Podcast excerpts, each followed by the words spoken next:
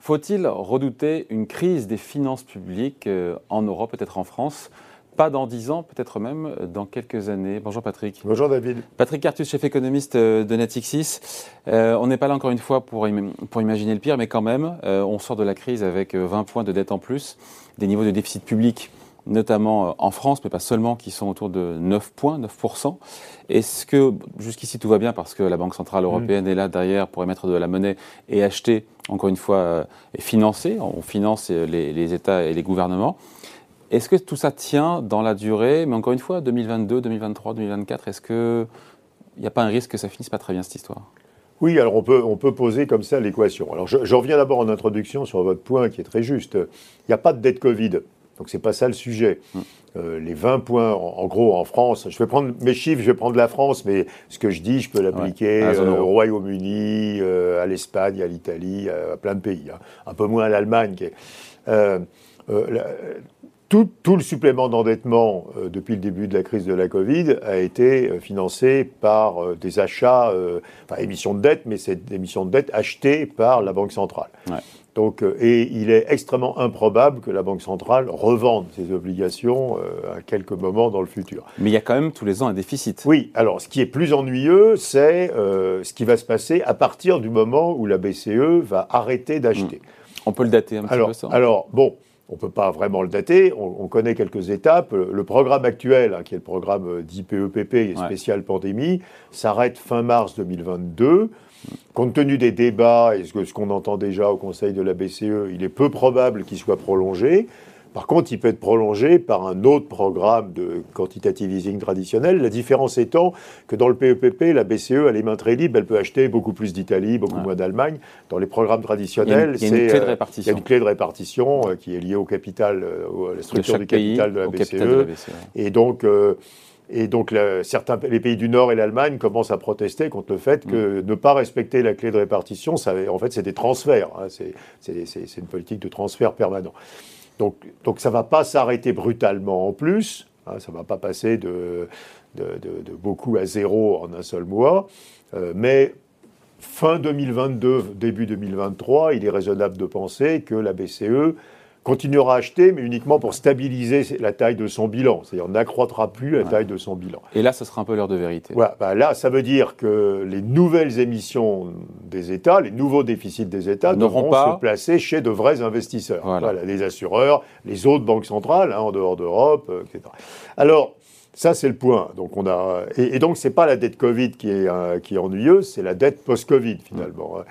Alors, deuxième point, on voit bien aujourd'hui euh, en France, mais dans plein d'autres pays, l'Italie, c'est encore plus euh, impressionnant qu'en France, qu'il y a une politique de dépenses publiques euh, tous azimuts, parce que la liste des besoins et qui est, justifiée. La santé, l'éducation, les compétences, on ne peut pas dire en manque de compétences en France et pas mettre de l'argent public sur, la, sur la table. Pas de problème. Si vous faites la liste des besoins, vous pouvez légitimement dire il y a la transition énergétique, il y a les énergies renouvelables, il y a les relocalisations d'industries stratégiques, il y a la santé, il y a le salaire des hospitaliers, il y a le salaire des enseignants. Tout ça est légitime. Euh, voilà, il y a les jeunes, euh, il y a la filière hydrogène, il y a la filière batterie électrique, euh, il y a l'intelligence artificielle. Enfin, vous pouvez faire une longue liste des besoins ou des endroits où l'État se dit qu'il est légitime de mettre de l'argent.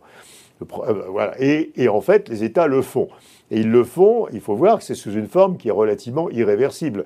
Quand, alors, euh, prenez deux exemples en France, le Ségur de la santé, hmm. bah, on ne va pas rebaisser les salaires des hospitaliers. Euh, les baisses d'impôts de production des entreprises, on ne va pas les remonter. Quoi. Je pourrais prendre plein d'autres exemples, les salaires des enseignants. Ce ne sont pas des dépenses ponctuelles. La, filière hydrogène, la filière recherche médicale, etc. 7 milliards quand même sur la recherche en santé, enfin, etc., etc., etc. Et à venir, le plan jeune, etc. Mm. Donc, euh, c'est des dépenses qui sont ce qu'on appelle structurelles, c'est-à-dire qui ne sont pas liées à la situation conjoncturelle et qui vont continuer. Donc en 2023 ou peut-être 2024, mais probablement dès 2023, on va avoir des dépenses publiques à un niveau très élevé et pas plus bas qu'aujourd'hui hein, pour beaucoup d'entre elles. Alors ce qu'on va perdre, bien sûr, c'est le chômage partiel, tout ça va disparaître, mais il y a plein de dépenses structurelles nouvelles. Et puis, euh, à nouveau, la disparition de la BCE comme acheteur en dernier recours de, de toutes les dettes publiques. Troisième point, il va y avoir une négociation sur les règles budgétaires européennes qui est extrêmement importante, hein, qui est vraiment centrale pour l'avenir de l'Europe, euh, avec évidemment un consensus qui est qu'on ne reviendra pas aux règles d'avant. Vous n'avez pas demandé aux Italiens d'avoir 60% de dette par rapport au PIB Quand alors ils en ont sont à 150, 160, quoi, voilà. Euh, même en 20 ans, qui était la règle antérieure, hein, vous savez. et, mais il y aura des règles. Mm. Et il y aura un peu de souplesse intelligente. Mais ça sera plus open bar. Mais, mais ça ne va pas euh, être énorme. La, la souplesse intelligente dont on entend parler, par exemple, c'est que les, les dépenses publiques pour les innovations de rupture, si on fait une espèce de DARPA Mhm. européen, vous savez ce que c'est ce système aux États-Unis, serait hors euh, contrainte. Et puis que sans doute la cible de dette ne sera plus 60% du PIB, elle sera plus haute. Quoi. Mais bon, ça ne va pas donner une énorme Marge de manœuvre. il y aura un peu plus de marge de manœuvre par rapport à aujourd'hui. Rappelez-vous que la règle aujourd'hui, c'était 0,5% du PIB de déficit structurel. structurel hein, et, et- et la France aujourd'hui est à 6,5. Donc s'il fallait qu'on s'il 6 fallait- points de PIB. hein. fallait qu'on respecte la règle antérieure de finances publiques, il faudrait qu'on baisse notre déficit public de 6 points de PIB, hein, indépendamment de la partie conjoncturelle. hein. Évidemment, on ne va pas nous demander de faire moins 6, mais ça ne va pas être moins 0 non plus. Ça va être visible. Quoi, quoi. Et donc, Et- votre point, c'est de se dire que finalement, peut-être qu'une crise des finances publiques est plausible, en Bah, tout cas pas impossible, dès Alors, 2023. alors, sous quelle forme Et il y, a, sous quelle il y a- forme il y a deux formes possibles. Bon, on voit l'équation. hein, c'est plus de dépenses et de bonne foi, hein, parce qu'il y a Ouais. des dépenses nécessaires, plus d'achats de la BCE. Ouais. Euh, et des règles budgétaires nouvelles euh, Ouais. qui seront contraignantes, même Ouais. si elles sont plus intelligentes qu'avant. Ouais. Donc il va falloir euh, faire quelque chose. Donc la seule façon de faire, c'est de réduire notre déficit public structurel. Alors là, qu'est-ce qu'on peut faire? Euh, Alors évidemment, euh, aujourd'hui, le message officiel, c'est tout ceci va se régler par la croissance. Ça ne sera pas suffisant. Bah, c'est pas assez, et puis euh, on n'est même pas sûr qu'il y aura plus de croissance. Alors il y a effectivement il y a tout un débat sur la productivité après la crise grâce au télétravail, Ouais. etc. Enfin d'un autre côté, on a aussi beaucoup d'emplois assez qualifiés dans l'automobile, par exemple, qui disparaissent à cause de la transition énergétique. Donc c'est pas bon. C'est pas, je, je, je parierais pas sur un gros, euh, une grosse hausse de la croissance, en tout cas pas à l'horizon 2023-2024. Euh, et donc après, si on- ça ne peut pas être la croissance, ça, il y aura une contrainte. La contrainte, elle viendra soit des marchés, c'est-à-dire que l'impossibilité de placer des déficits publics aussi élevés, ce qui est peu crédible dans le cas de la France, mais qui peut arriver très vite dans le cas de l'Italie, par exemple. Ce qui pousserait les taux d'intérêt à la hausse. Soit de l'Europe hein, et de nos voisins allemands, nous disant vous plaisantez. pas- euh, bon. Et donc, quelle est la seule solution? Bah, La seule solution, là je prends le cas de la France, c'est de faire la réforme des retraites. Parce que la seule marge de manœuvre qu'on aura pour réduire nos déficits publics structurels sans toucher aux dépenses les plus importantes dans l'éducation, dans la santé, Ouais. dans l'innovation, c'est de baisser la dépense de retraite, donc c'est de repousser l'âge de la retraite. hein. Ouais, mais c'est un point de PIB qu'on gagne.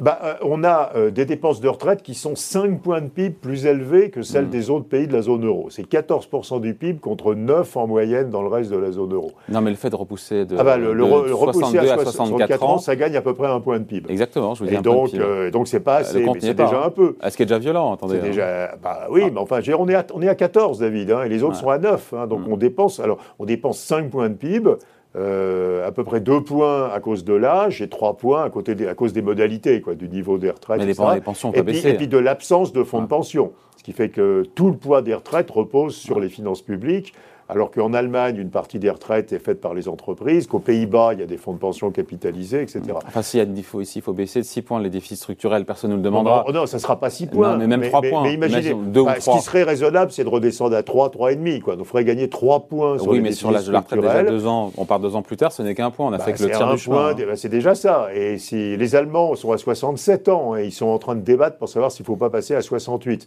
Euh, Peter Altmaier, à Aix-en-Provence, euh, au mois de juillet, a dit qu'il passerait qu'à 68 qu'une fois que les Français auraient fait quelque chose, parce qu'ils ne voulaient pas trop les semer. Donc, euh, mais, mais voilà, mais vous voyez l'équation. Donc il va falloir.